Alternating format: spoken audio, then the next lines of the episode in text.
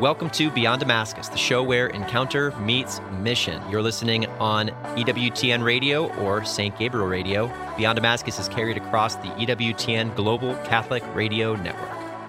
Hello and welcome to Beyond Damascus, the show where encounter meets mission. My name is Dan Dimite, and I'm joined here in studio with my good friend and brother in Christ, Brad Pierrot. Yes, sir. Woo-hoo. Good to have you. Good to be here. And Brad, we have the man, the myth, the legend, a great missionary for the church, Devin Schadt. Welcome, yes. welcome. The high fives are like a thing. Yeah. You were way too hyper. Yeah. I'm getting excited already. I remember the first time we met Devin, it was over a call, and when I got off the call, I was like, man, that guy and I are drinking the same Kool-Aid. Like, I just feel like we were like in step with each other. Spiritually, theologically, like it was just a fun conversation. I'm excited for this conversation today. You've got a heart that just loves the Lord with all of your heart, mind, soul, and strength. And so it's going to be an incredible show. If you're joining us for the first time, Beyond Damascus is all about allowing that Damascus moment, that encounter with Jesus Christ to overflow into mission, right? Like St. Paul, as he encountered Jesus Christ on the road to Damascus, he didn't just stop there. It wasn't like, hey, I got me and Jesus now, and I can sip my coffee and write in my prayer journal. Everything's good for my comfort kingdom. But instead, that encounter with Jesus led him into a life of mission. And as we'll discover on this episode and all of our episodes, that mission looks unique and different for everyone. But the key is that we are called to a life of mission that flows forth from this daily encounter with Jesus Christ. And that encounter starts in prayer, which is really exciting. Brad, do you want to open us in prayer? I can, yeah. In the name of the Father, and the Son, and the Holy Spirit. Amen. Amen. Amen. Lord, thank you so much for the gift of this day. Thank you for the opportunity to come here and to discuss what it means to be a missionary for your glory.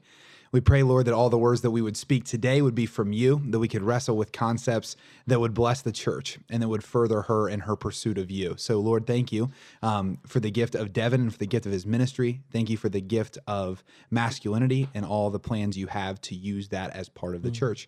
Lord, we love you. We praise you. And it's in your mighty name, Jesus, that we pray. Amen. In the name of the Father, and the Son, and the Holy Spirit. Amen. Amen. That's awesome. Okay, so we had missionary prayer together this morning, which was pretty fun. And one of our missionaries, Anthony, he shared that word that to live by faith, not by sight. And he gave this cool imagery of stepping. If Jesus asked us to step off of a cliff, like, right? Yeah. What is it that parents always ask their kids? Well, if so-and-so asked you to jump off a cliff, would you do it? And he's like, well, if Jesus asked us to jump off a cliff, would we do it? And the answer probably should be yes, because it's Jesus. And so I did a personal activation during prayer where I was like, okay, I'm just going to step off the cliff and just give my life in abandonment to the Lord. And it was wild because prayer, like the morning, like, you know, sometimes you enter into prayer and there's a lot of emotions, and other times you enter into prayer, there's not a lot of emotions, and there wasn't many emotions this morning. And but after I did that activation, I stepped forward, and it was like the Holy Spirit like fell on me, and I was like, as if like I was like, you know, like resting, like getting taken out in the spirit. But it was like I felt literally, my body felt like it was like whoosh, like just falling down on the cliff. And I think that's the spiritual adventure that we get to live as Catholics. Devin, it was your first time joining us as a missionary body this morning for prayer. I gotta ask, what'd you think of the morning? Fantastic. Yeah. Spirit-filled, young men, young women, loving the Lord, high power, high energy. But I love that too, you know, and I think I was in a different place, like while he was saying that and while we were praising the Lord, I just rested, because this jumping off the cliff, where I want to land is in the Father's arms. Yeah. And that's where I have the most strength, is in his embrace. And, you know, if my faith is reason and I'm at the top of the building, it's burning down, I know I've got to jump, right? But reason has to turn into faith, where I'm jumping into the rescue worker's arms, right? Yeah. And that's God. He wants us to jump into his arms, because, frankly, if we're not dependent on him, we can do nothing. Yeah. Amen. Yeah. Brad, what was the Lord speaking to you this morning? Man, so much. I actually was really blessed by the exact same analogy. I think I was taken into how complicated we can make things sometimes when it's actually really simple. That sometimes in the name of like wanting to follow Jesus, I come up with all of these, I don't know, equations that I want to solve, or all these problems that I want to solve.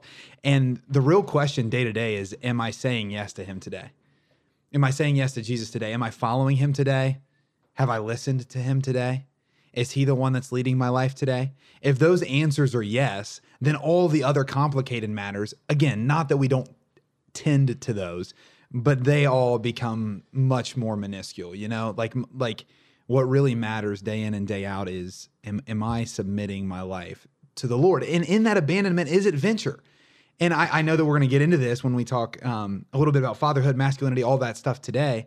But like, what else would you want in life besides adventure? Do you want to be bored? Mm-hmm. Like, what if I told you, you know, it's that idea of like the book of your life. And I think this will be where I cap it. But I was thinking actually, as Anthony was saying that, of like the idea that like, I don't want to know what I don't know sometimes. That like, if someone was to give me a book of my life and were to tell me that it's all written in there and you can read as much of it as you want, you can go all the way to the end, I don't think I'd flip it past the page of today. Yeah. Maybe. I might like flirt with a couple additional pages, but I don't want to know. Yeah. Right? Like, yeah.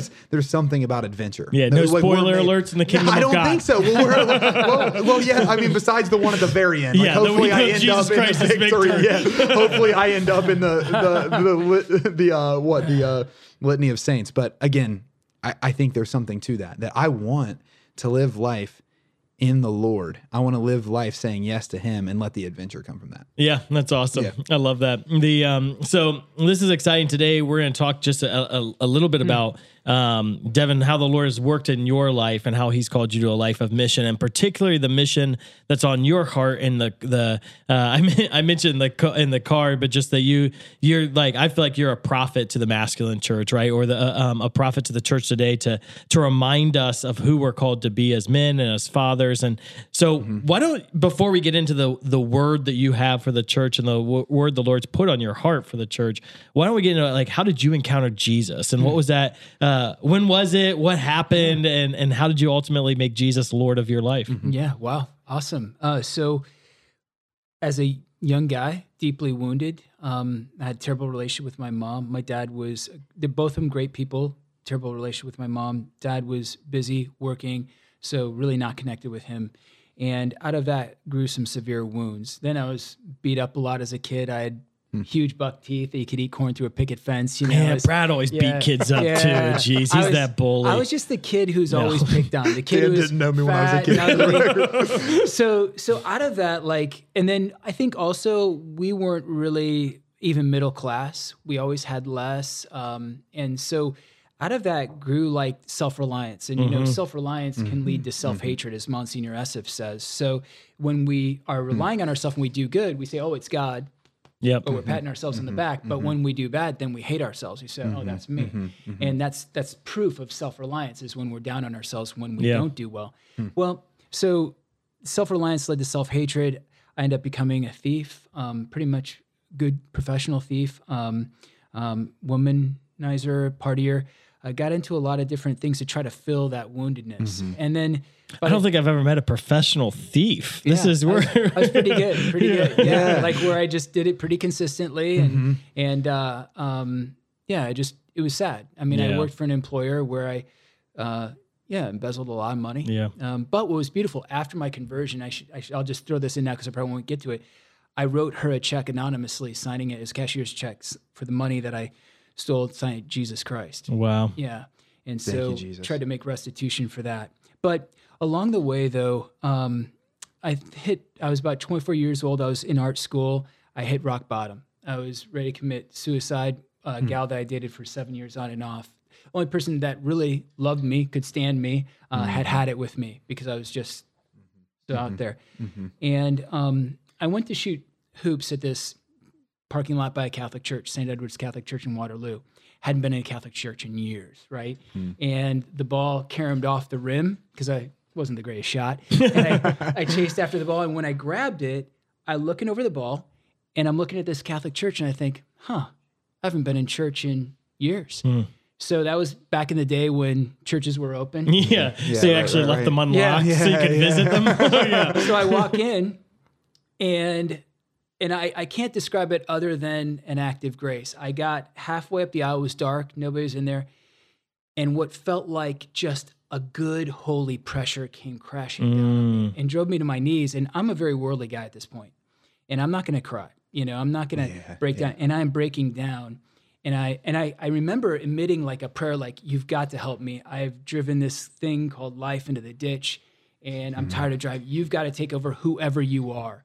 And then just at that moment, this glorious music kicks on, right? In the church. I'm like, oh my gosh, the angels just came. This is God. Yes, yes. And I look back, and up in the balcony is just like this old 90-year-old lady decided to play the organ. Bless the Lord for those 90-year-old ladies that show up. So I sheepishly crawl into the pew and then continue to just pour out myself to God, just begging him to come into my life. And so then after that, what transpired was I went back to my hometown, sought out this Catholic priest that I knew, had my, what I call my first confession. And literally when he was absolving me of my sins, you hear this a lot, this incredible weight just came right off of me. I said, wait, right in the middle of absolution. And he's like, what? And I'm like, something just happens. This, this weight came off. He goes, that's Christ taking your sins upon himself. And so then went back and Christ delivering you from some demons. I'm still fighting those.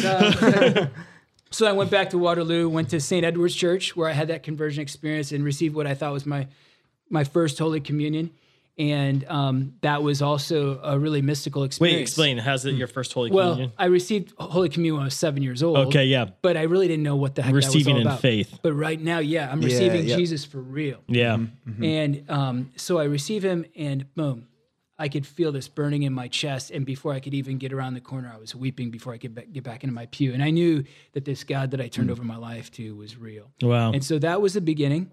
And there were some circumstances before that that really led me to that experience, but that's it in a nutshell. I call these praise breaks, where I just want to say, thank you, Jesus. Thank you for what you did in Devin's life. Praise the Lord. I love that you described, Devin, as you're walking into the church, you said like this heavy pressure fell upon you, right? Like we like to call him Holy Spirit. But I love that it's like as if you as you entered into the house of God, you became the house of God, that the Holy Spirit was like, you're not so far that I'm not going to fall on you. And the Holy Spirit like was rekindled in your life as we entered into his presence. And I think that's so important for anyone watching to remember, like no matter how far away we are, right? That when we return into the house of God, we discover that we are the house of God, and the Holy Spirit is pleased to dwell in us. And that's what the spirit of conversion fell upon you. Yeah. And as St. Thérèse says, she says, I like to go to the lowest place, because that's where Jesus is at. Yeah, like the water, the living water, the Holy Spirit always goes, water goes to the lowest place. The word condescends, he drops, he goes down to the lowest spot in order to lift us up. And so whoever's in their deepest,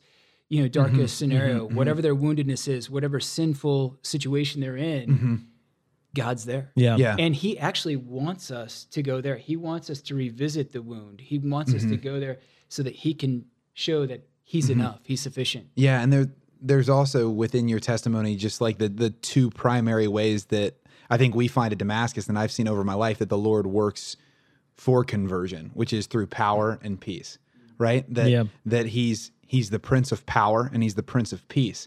And when you came to him in faith in that middle aisle, the power of the Lord was there. And it's, you can't really describe it, right? Like so many that are listening today, I'm sure have that exact type of story where it's like, I don't even know how to describe it. Like, like a holy weight, or like a just, I don't know. Like, well, that's what I was like trying to describe when I took that step off the cliff. That's right. No, you're right. Whoosh. Sorry. Yeah, I had forgotten you mentioned that. The Holy Spirit comes in that power. Exactly. But then also the releasing that happened in confession, the peace. Like, and sometimes I think that if we've had a conversion to the Lord that's been predominantly rooted in peace, we'll question power. Or if it's happened in power, we'll question peace. Yeah. But God works in both. And they're both so powerful, because the peace restores the part of us that's gotten wrapped up in the busyness, right? And the power restores that part of us that feels inadequate. Yeah. That's like, I'm not enough and I know it. But when I feel that, well, this is enough. Though, you know?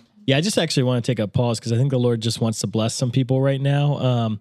If you feel there's a lot on you and you want something lifted off, I think the Lord just wants to deliver you right now. So Jesus, we just turn to you and we just pray in the name of Jesus, freedom and healing right now, that anything that's weighing people down, to that anxiety, that depression, that brokenness, that self-hatred would just be lifted off of them right now, Jesus, and that the Prince of Peace would fall upon them. Mm-hmm. And Lord, I pray as Devin was sharing his stories, we were talking about the coming of the Holy Spirit into our bodies to make us living temples. If there was someone who was just crying out, I just picture someone, specifically a mother who was like, man, I want to experience that, but you haven't experienced it yet. I just invite you to get on your knees right now. And Holy Spirit, we just pray that you would come, mm-hmm.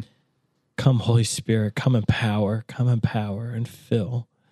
Yeah, we also want to pray for anyone who's feeling like they're floating through life mm-hmm. aimless, that the power of the Lord can anchor. And so, mm-hmm. Lord, we pray that you would anchor people into the words that will be spoken during this podcast today, and that would be a conduit for your power to flow, that we could be anchored, Lord, in your truth and your goodness. Yeah, in Jesus' name.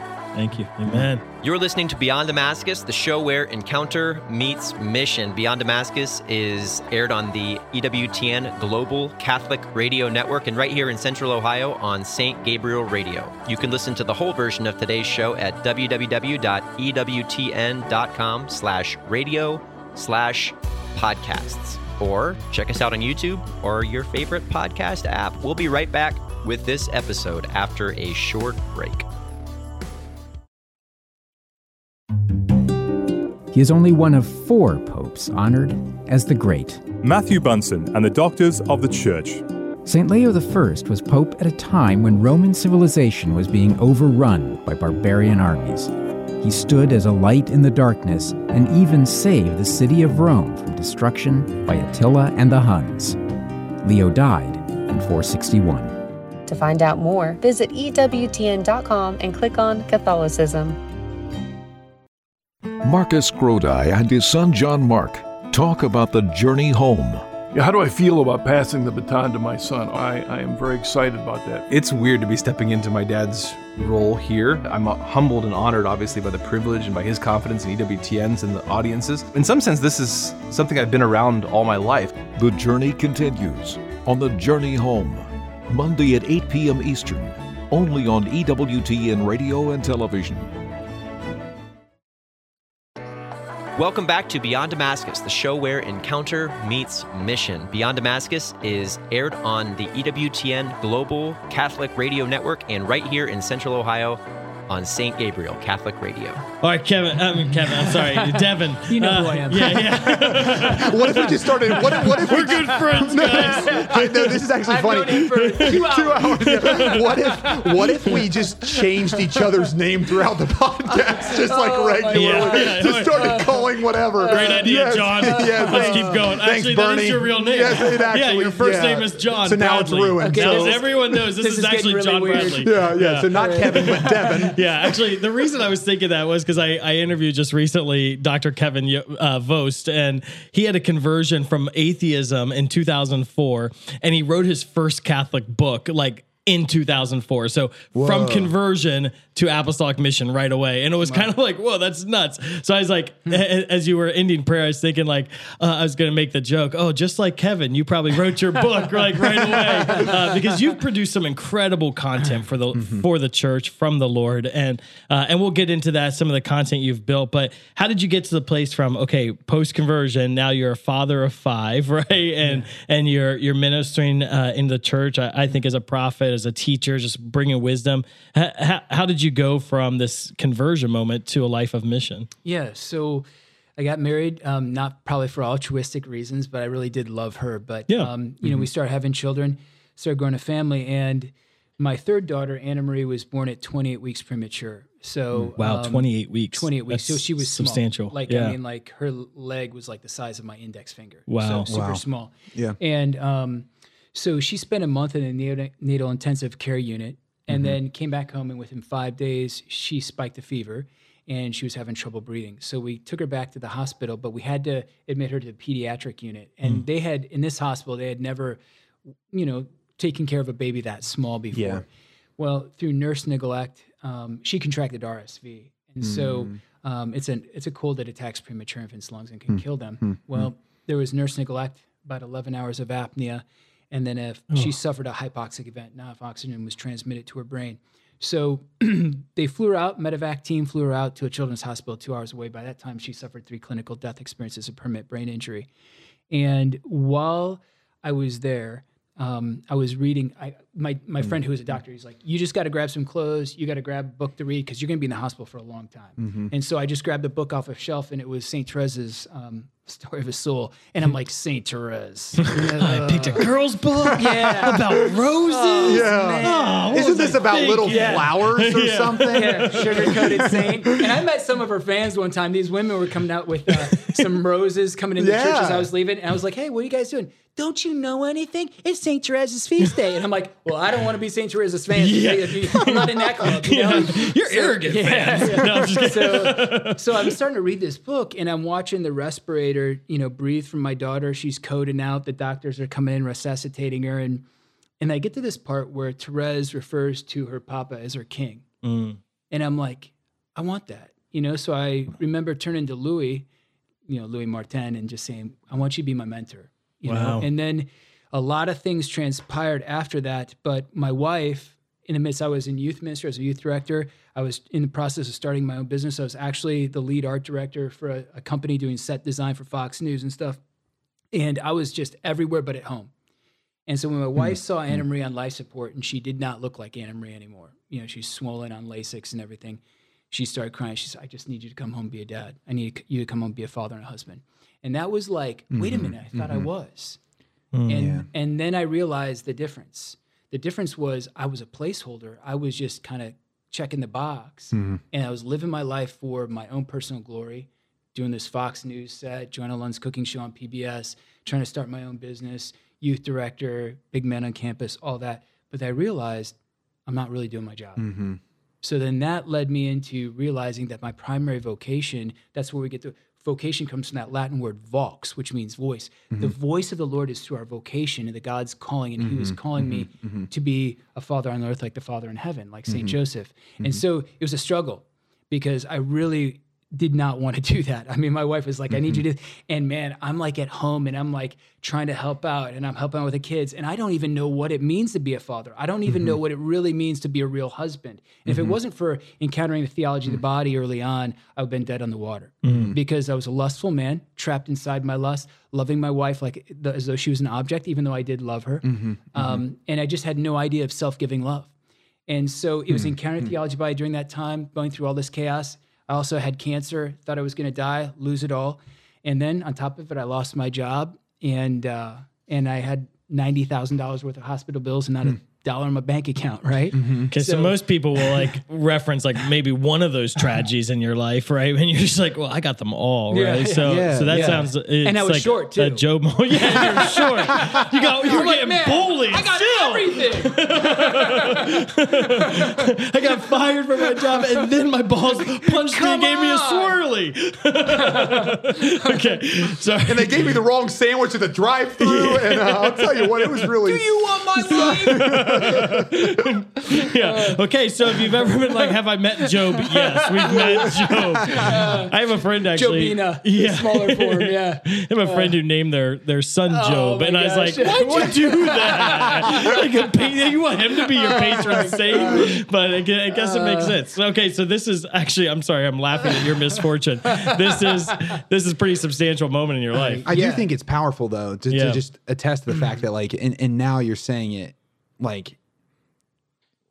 Smiling because there's something, right? There's something that obviously transcended that, right? And I think because I was even taken aback as I was listening to you, not to let myself just fall into follow the story so I can ask the follow-up question. It's like, those are real things that happened. Yeah. And you lived through them. And I'm sure at the time, the first response wasn't the goodness of God probably. But now just as you reflect and tell the story, I think it's a cool note and that there's something to it. It's about 20 years ago, right? Yeah.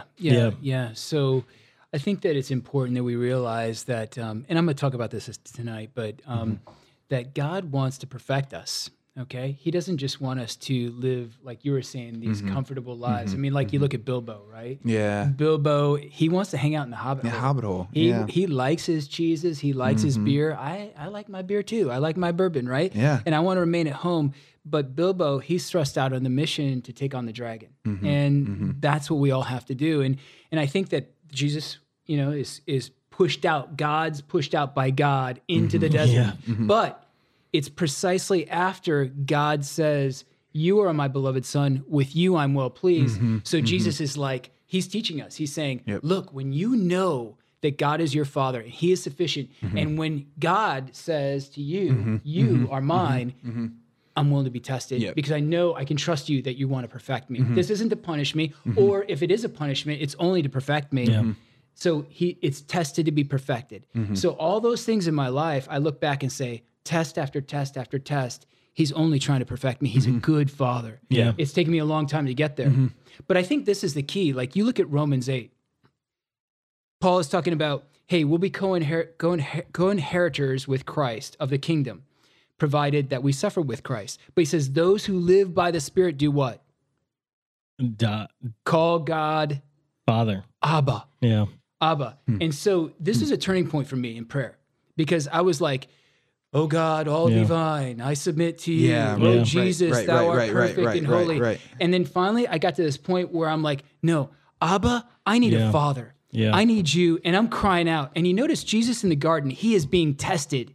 He has to go forward in his mission. This is run or remain time for Jesus. And what happens? He cries out, Abba, Father. That is proof that you are a son of God.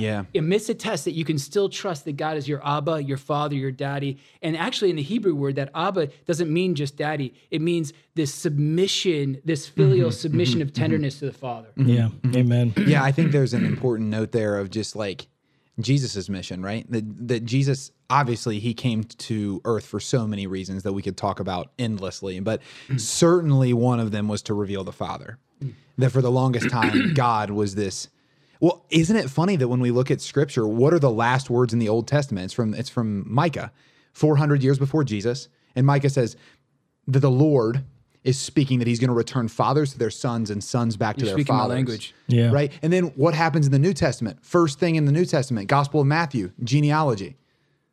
Well, and not only revealing that, the first time God speaks in the New Testament through the angel Gabriel to Zechariah, he says, he will turn the hearts of fathers toward their children, the hearts of incredulous towards the just. And this is cool because you think connecting Micah. It's a repeat. It's almost word for word that this is the mission of the Father. He wants to turn hearts of fathers toward their children, but get this, there's a little play there. Yes, toward Jesus Christ. Yes, toward the Father, but the hearts of the doubting, the incredulous, toward the just. Who is the just? Who is the just man? Jesus. St. Joseph. So St. Joseph is the father of the just man who raises the just one. Well, and that's the mystery of that, right, is that St. Joseph is that insofar as he represents Jesus. It's the same reason the Immaculate Conception happened, because Jesus died on the cross. Like the grace that transcends from Jesus that was living in Joseph. The point is that God is revealing his mission of fatherhood in all of this. He's saying the Father wants to reveal himself through the Son, and there's an intermediary in here, and guess who it is? This humble, hidden carpenter, St. Joseph, who will be the icon of God the Father.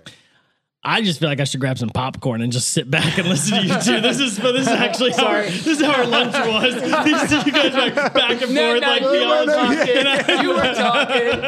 But I'm like, this is so good. And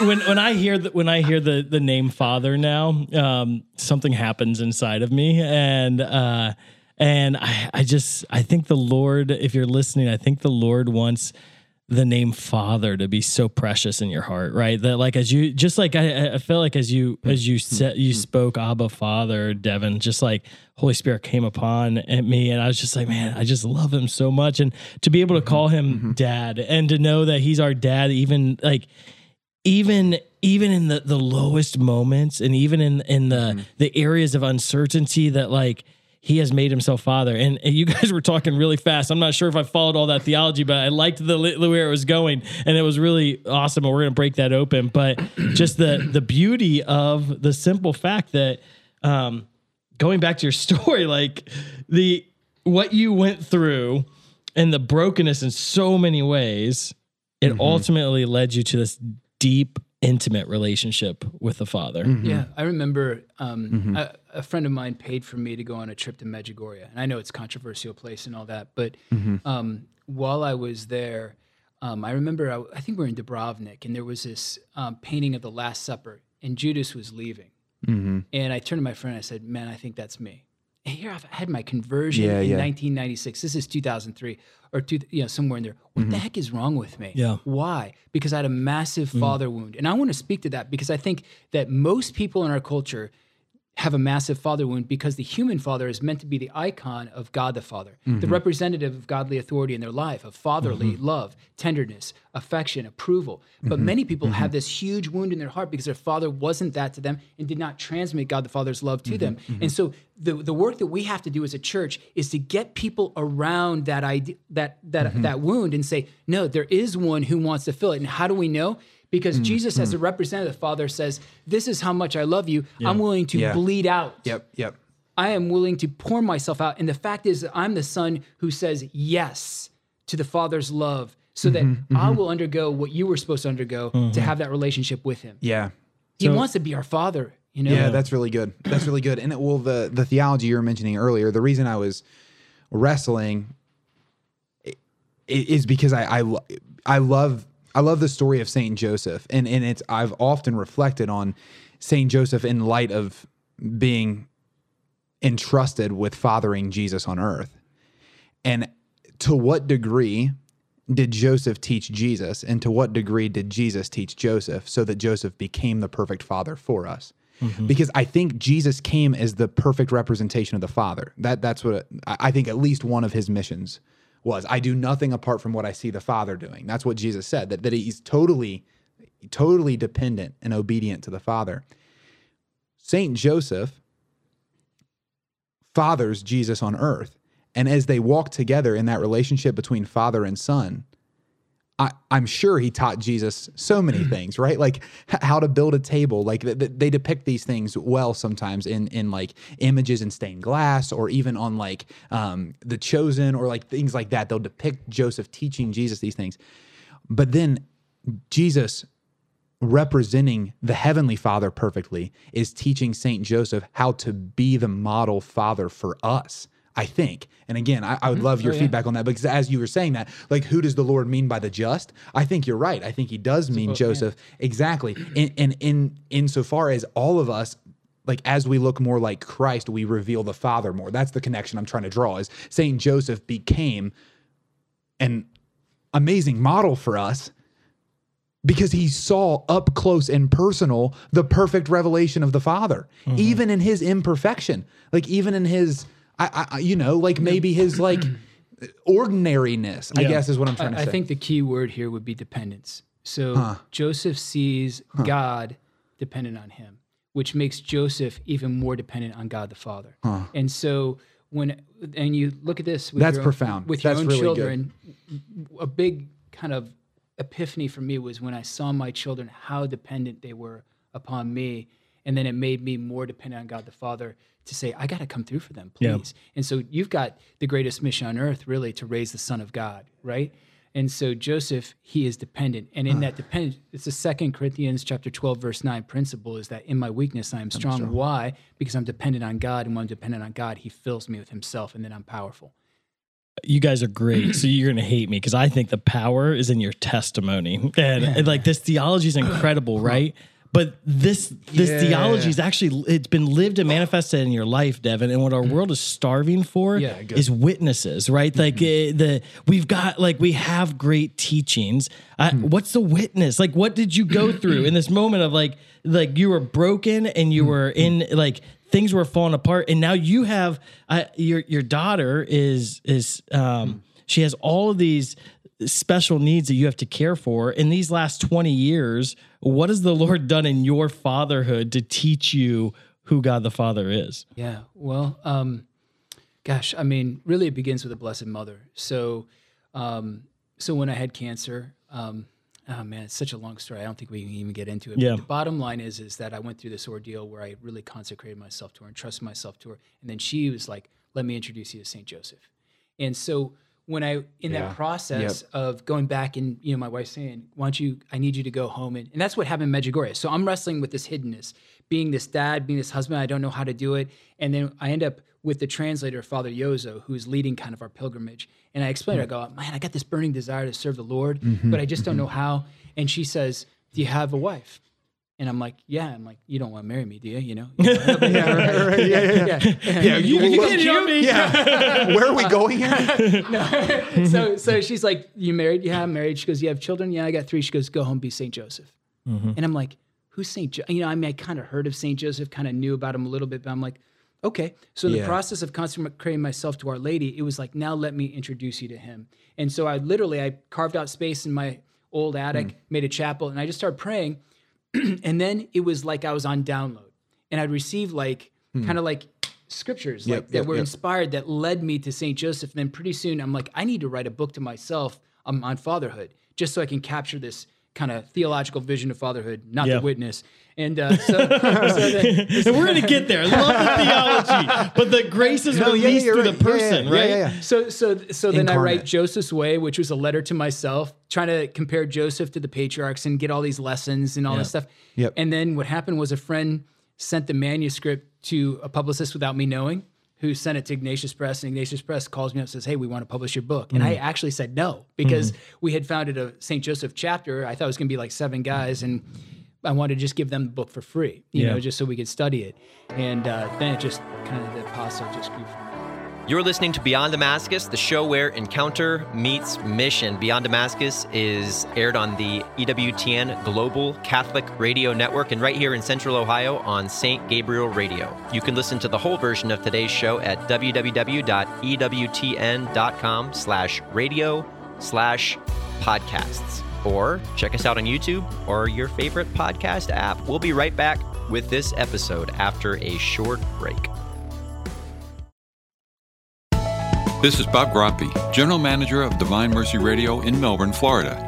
Catholic Radio has been providing Catholics and others solid ground in these particularly troubling times with news including threats to our culture, situational on-air counseling, apologetics for Catholics and others, and biblical teaching for growth and holiness.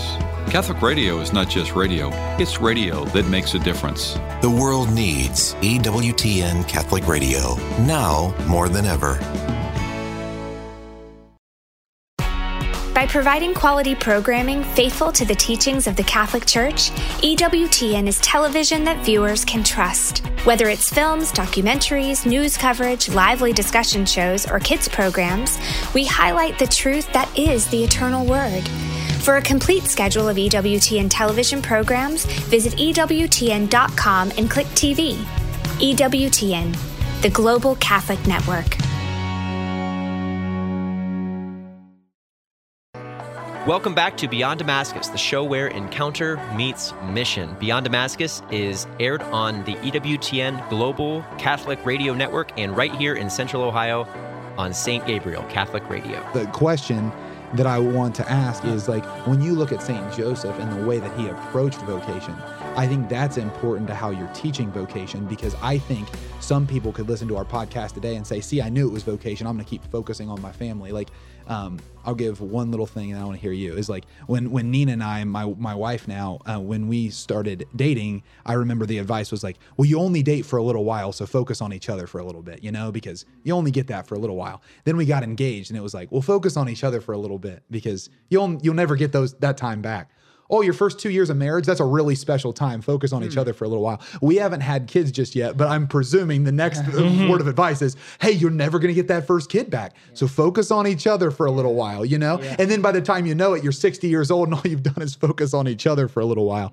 And St. Joseph, I think the entire time had that picture that Jesus was going to do something amazing and that he was called to love Mary and Jesus, but also like serve the greater vision of God through his life outside that. Anyway, I wonder what you would think about the way he approached vocation, because again, I can almost be quick to reserve myself from vocational conversation because I think it's become an idol.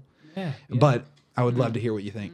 Wow, that's a great question. It's a tough question. I think Joseph's response is really key to it all, is that as St. Bernard, St. Thomas Aquinas, St. Augustine say, when he discovered Mary pregnant without his cooperation, it wasn't that he suspected Mary of adultery. And we can get into that. I'm going to talk about that tonight a little bit. But it's like Peter's response, depart from me, from a sinful man. Oh, I can't do this. He did not think he was worthy. Yeah. And I think that when we approach vocation, whether it's marriage, the priesthood, or consecrated single life, whatever that vocation is, it's, Lord, depart from me because I'm not worthy. And I think that you'll find the greatest leaders are those who didn't sign up for the job. Yeah. And I notice that all the time. There's these people who are just like plucked out. God picks them, but they weren't like, and St. Augustine comments on this. I just read a homily where the Lord is like, he's like, Lord, I'll go wherever you go. And he says, foxes have dens, birds have nests, but the Son of Man has no place to lay his head. And you're like, okay, what does that mean? And Augustine says that that guy, he was like a fox in that he was so excited to serve the Lord that it was a, he was beguiling. Fox is clever. And he was like a nest up in the air because he's self-exaltation. Yeah, yeah. And so sometimes we seek after, like you're saying, vocation is a trophy of self-exaltation or beguiling, what can I get out of it? Yes. And whereas Joseph is like, not what I can get out of it, but man, do I have enough to give? Good. And so whatever vocation you are looking at, it's like, do I have enough? Yes, you do with the Lord, but do I have enough to give? And when you approach the Lord that way, Lord, I'm really not worthy of marriage. I'm not worthy of the priesthood. I'm not worthy of the consecrated life, being a sister, whatever it is, you approach it, you put that in the Lord's hands, he's going, I'm going to make you worthy. Yeah. And you probably know that, but the only other place that verb's found where it says that the Son of Man has no place to rest his head, that verb is only used one other time in the Gospels. It's used when Jesus bows his head and breathes his last. Because the way where you find it is where you lay your life down. But you said something interesting when we were talking earlier, Devin, about why our ministry is growing so fast. So we have with Catholic Youth Summer Camp, we just have this massive explosive growth. And I think there's a lot of parents who, of our campers who are good and faithful parents who send their kids, and they're praying every day as a family. They're raising their children in virtue. And what they're finding at Catholic Youth Summer Camp is that faith awakening moment. So that it's a tag team approach that while everything is in order and healthy at home, there also is that witness that they find from a second authority that awakens the faith in their child, which is such a gift. But you mentioned that it's also that. Well, do you want to share it? Do you remember what it was? No, go ahead. You just shared that there's fathers have the responsibility to form their children, and priests have the responsibility to form the children, and they don't want to do it. And so they're just passing them on to us to try to do it. And do you want to speak a little bit into that? Yeah. So I really believe back to the Malachi chapter 4, verse 6 scripture, and then also, turning the hearts of the fathers toward their children, that idea. God's plan is for society go by the way of the family, because the family is the icon of the Trinity, that Trinitarian love, and the family goes by way of the father. So if a father really loves his wife properly, if he lays down his life, if he assumes his charitable authority, right, that domestic church is going to become an icon of Trinity that just spills over not only his own family, his neighbors, his parish, etc. The problem we have today is that, sorry, guys out there, but we're so distracted. We have so many responsibilities. We're so beaten down by the world. We don't think that we really don't have any confidence that we're giving up on the spiritual life. And so we say, well, you know what? I don't have enough time for that. That's kind of secondary anyway. I've got to make a living. So guess what? Father so-and-so can do it. The CCD program can do that. And mom all the while is saying, gosh, we really got to do this. And so then she sees something like the mask and she's like, this is the answer, right? Or youth group, that's the answer. Youth group hasn't worked. We tried that for 40 years. We talked about this. It's like a Band-Aid on a gaping wound. Yep. What you're doing is working. It's working really well. However, we got to get to dads too. Because the problem is that's a gaping hole in society, and this can do good, but it can only sustain it so long. Yeah. The ship is tanking if dads don't get involved. Well, and when kid has faith awakening, all they want to go home to is a dad who's going to be able to take that and run with it. Yeah, exactly. Like, how did you encounter Jesus? Like, how did the Father speak to you? How, so like, this. Let's go to Mass on Sunday. This is amazing because they gain what they taste is perhaps the Lord's approval and being chosen by him at your camp. And then they go into this dynamic and they're saying, look at this, dad. And the dad, as the image of the father, doesn't approve it or ignores it next. Oh, that's nice. Or sadly just doesn't even understand it. Yeah. Oh, yeah. Good. Yeah. And so what does that kid do with all that? It's like, oh my gosh, I just had this experience where I feel chosen, I feel approved, but it's not meshing with the fact that I'm not approved, I'm not chosen, and this decision is not either. And so this is...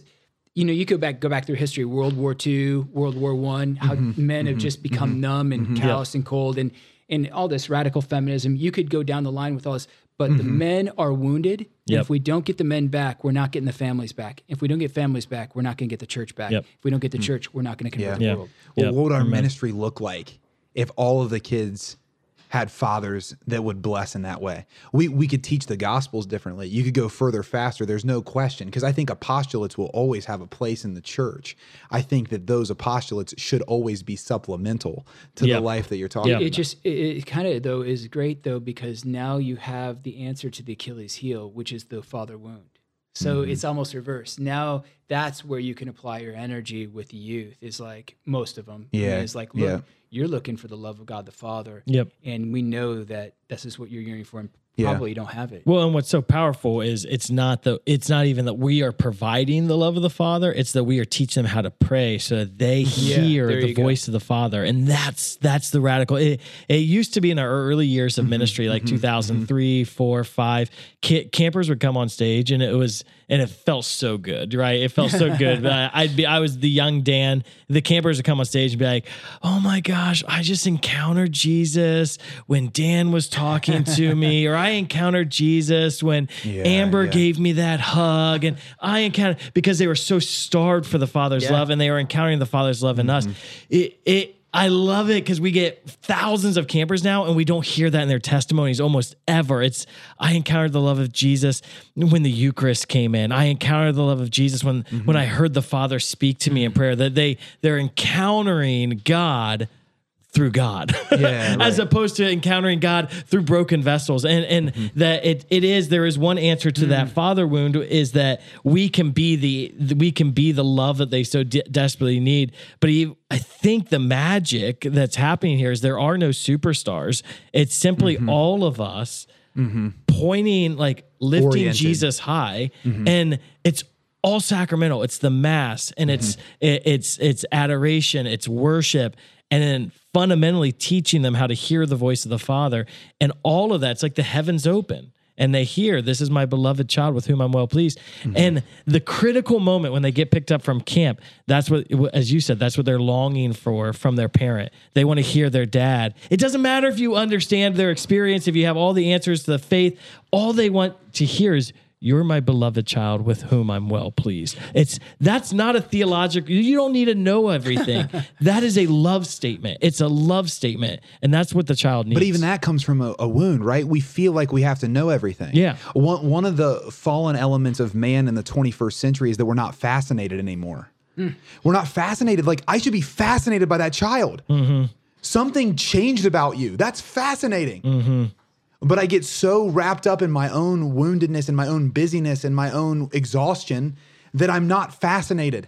I could find a better answer on Google. I can disprove your experience on Google in 30 seconds. It's like, I guess, maybe, kind of, but to be fascinated with what's happening in front of me. Yeah. Like to be just fascinated, like even if it is a young person with not the best language around what they experienced, even if they don't know how to conceptualize what they experienced, even if it's outside of what they experienced and they got so excited that they added a couple things to it. It's like, I should be fascinated by that. Yeah. So back, based on just what you both have brought to the table there's a big difference between accepting your child and choosing your child. Yeah. So I can accept my child. I can like live with my child. Hey, cereal's in the cupboard. Like coexistence. We can coexist. And how would you like it if that's what God did to you? You show up, pearly gates, Jesus says, "Come on in. Hey, remote's on the table, Netflix on demand, beers in the refrigerator. We'll kind of be around. Peter, James, and John and I, we're going down to the pub. Yeah. Sleep tight." Good luck. You're like, wait a minute, I want to be chosen, right? Yeah. And that's what a kid wants. A kid doesn't want us to walk by them and say, "Hey, you got school day? Okay, great." No, the kid wants us, whether they like it or not, they deep down want this. They want us to sit down, stop, look, and listen. Yes. And because that's what we want from God.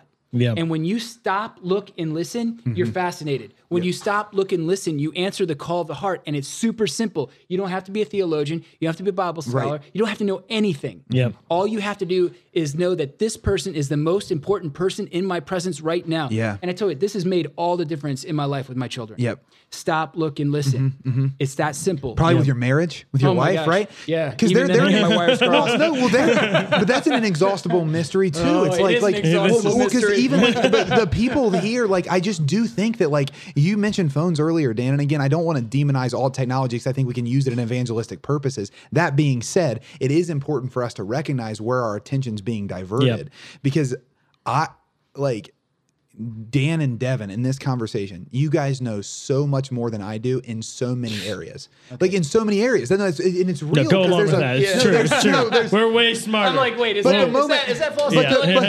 But the moment... I'm sniffing it out. No, seriously, though. But the moment that I step to the plate and think that I only need to give here and not receive in the true sense of receiving. Like, as a father, I'm receiving from my children to the degree that I give. That's the mystery of it, right? That when I give my presence and my attention to this conversation, I walk away better. And the key, though, is when we give and we don't receive back, and that's Christ on the cross. Like, all of his followers gone. Several women at the foot, one guy who was a follower, he's getting nothing back. Yes. And so that's fatherhood. Yeah, and he only gets it back in eternity, right? Because he gets you and me saved. That's marriage. Long term. That's marriage. Yes. You're not getting anything back in this moment. Immediately. I'm in it for the long haul. No, right. And when a wife understands that her husband is willing to sacrifice himself, his arrogance, his demeaning comments, the fact that he's always right, whatever it is, in that moment. Save us, Lord. Yeah. She is going to ultimately respond to that sacrificial love. Sacrificial love wins the day every day. It begets itself. Yeah. I love it. Mm-hmm. One of the things you mentioned, the difference between acceptance and chosen. And I think this is... Jesus chose, that moment of "Come, follow me," so important, and he saw the destiny of Peter when Peter didn't see his own destiny, and like getting on our knees and actually praying for our own wife and children, like, Father, show me my son's destiny, show me my daughter's destiny, and it's so that the father actually has this role to almost call out the destiny within the child. That when the child is not measuring up to the father's greatness inside of them, to challenge them and to correct them. The discipline comes forth from that. When I discipline my son, it's not like you messed up. It's like Giovanni, I know who you're called to be, and this isn't who you're called to be. That when you see their destiny and help them see it with them, it's that moment of calling them into the chosen. The father reproves who he loves, but he loves. The primary there is loves. He reproves who he loves. Yeah, let's simplify. You know, we think about your kid's destiny. Like, for me, that'd be like really hard to, you know, like, I'd seek the Father's face and wonder, okay. But I think that Jesus says, whoever receives one such child in my name receives me. So the key is if I receive my child as though they're Christ, and I see that they're not just this kid. They're going to be in full maturity as Christ. Okay? When I receive a child as Christ, that child is going to be more likely to receive Christ himself. Yeah, amen. That's the key. Word. So the key is all about receptivity and choosing. And then I've got a one-up because my kid's love tank is full, and my kid's saying, man, my dad gets on his knees and he worships someone bigger than him. I want to know who that is because my dad is cool. Yeah. My dad loves me. My tank is full. I want to be even fuller. Yeah. I want to do great things. The confidence comes from that kind of fatherly love. Yeah. Yeah. So a father, he gives his child competence and confidence. Amen. You know? That's awesome. Agreed. Confidence. All right. So sadly, we have to wrap up. So just to kind of summarize, because I think the spirituality of St. Joseph is so valuable that you mentioned it's embracing silence, embracing woman, embracing the child, and embracing charitable authority. And if the listeners of today's podcast want to learn more about that and to read your works in the spirituality of St. Joseph, how can they find it? Fathersofstjoseph.org. So fathersofstjoseph.org. Awesome. Fathersofstjoseph.org. You heard it here. I really encourage it. It's some of the best men's ministry I've ever seen. Do you recommend it for women as well? You believe it or not, priests give out Show Us the Father. It's a popular style book to women in the confessional to deal with the father wound. So, so that one. Is that another one of your books, Show Us the Father? Yes. Bishops have been handing out to dads, like in bulk. Yes. Show Us the Father. Well, if you've seen me, you've seen the Father. Yeah. Nice. Praise the Lord. Devin, this has been a great conversation. So this is our first ever Beyond Damascus speaker series. So we brought Devin here. He's going to preach to our community. Well, we've had speaker series in the past, but we've rebranded it to Beyond Damascus speaker series. And so tonight you're going to be speaking about St. Joseph, the Terror of Demons, which is just really exciting. And you've been listening to Beyond Damascus, a show where encounter meets mission. I want to challenge you not just to consume our content and but to share our content. That we want you to be able, if this episode blessed you, think of a man in your life that would be blessed by this episode. And especially men, if you're listening right now, share it with another man, right? Because we all know the moms are going to share it with their husbands, right? But there's something powerful about a man sharing it with a man. And so I really want to encourage you to do that, not so that we get more views, not so that we get more likes, but so that we change more lives. And you're called to be a part of that. Join us next week on Beyond Damascus. God bless you. Friends, thanks for listening to Beyond Damascus, the show where encounter meets mission. You can listen to the whole version of today's show by searching for Beyond Damascus on YouTube or your favorite podcast app.